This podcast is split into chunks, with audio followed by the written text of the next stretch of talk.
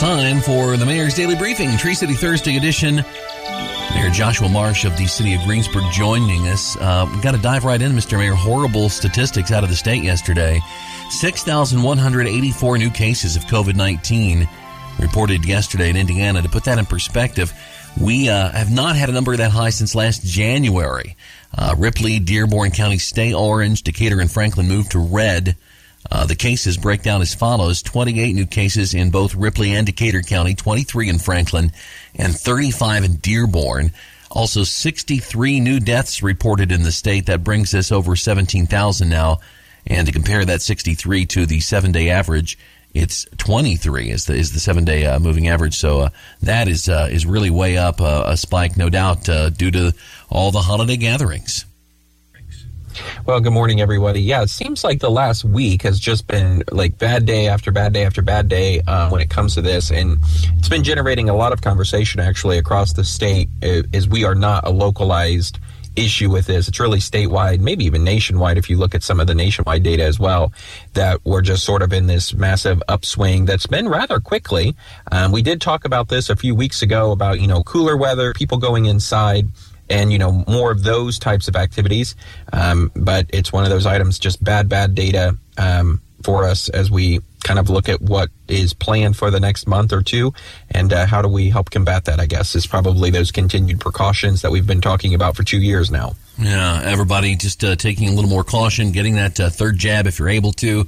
Uh, you know, maybe making the choice to get your uh, young person uh, vaccinated if that's uh, if they're eligible uh, et cetera, et cetera, and just using the common sense uh, social distancing and uh, mask wearing in crowded indoor spaces. None of us like it, but uh, there are some circumstances where it would be definitely advisable, uh, especially if you're not vaccinated, uh, et cetera, et cetera. Hand washing and all of this time to, to make sure we haven't forgotten about all of those things. Um, happier topics. Uh, we're uh, you know on the precipice of uh, the, the, Christmas season really gets in full force.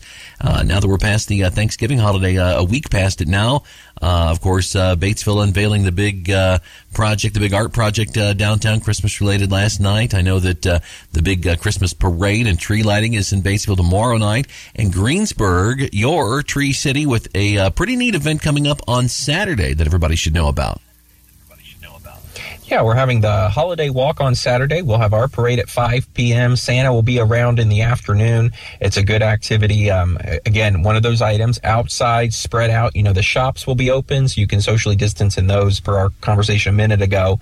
Um, but it is a great item to be downtown. I'm actually looking forward to seeing uh, our square full of people, but also checking out the Winter Lights uh, project there in Batesville. It sounds like a really neat thing. And the Umbrella Skies project was so successful that uh, we would love to emulate something like that up here as well. Of course, we've got our big Batesville Greensburg game on Friday um, that is competing with everything, but you know our communities can still work together for sure. Yeah, no bet as of yet between you yourself and uh, Mayor Bettice on that game, right? I, don't think we're going to make that. Yeah. All right.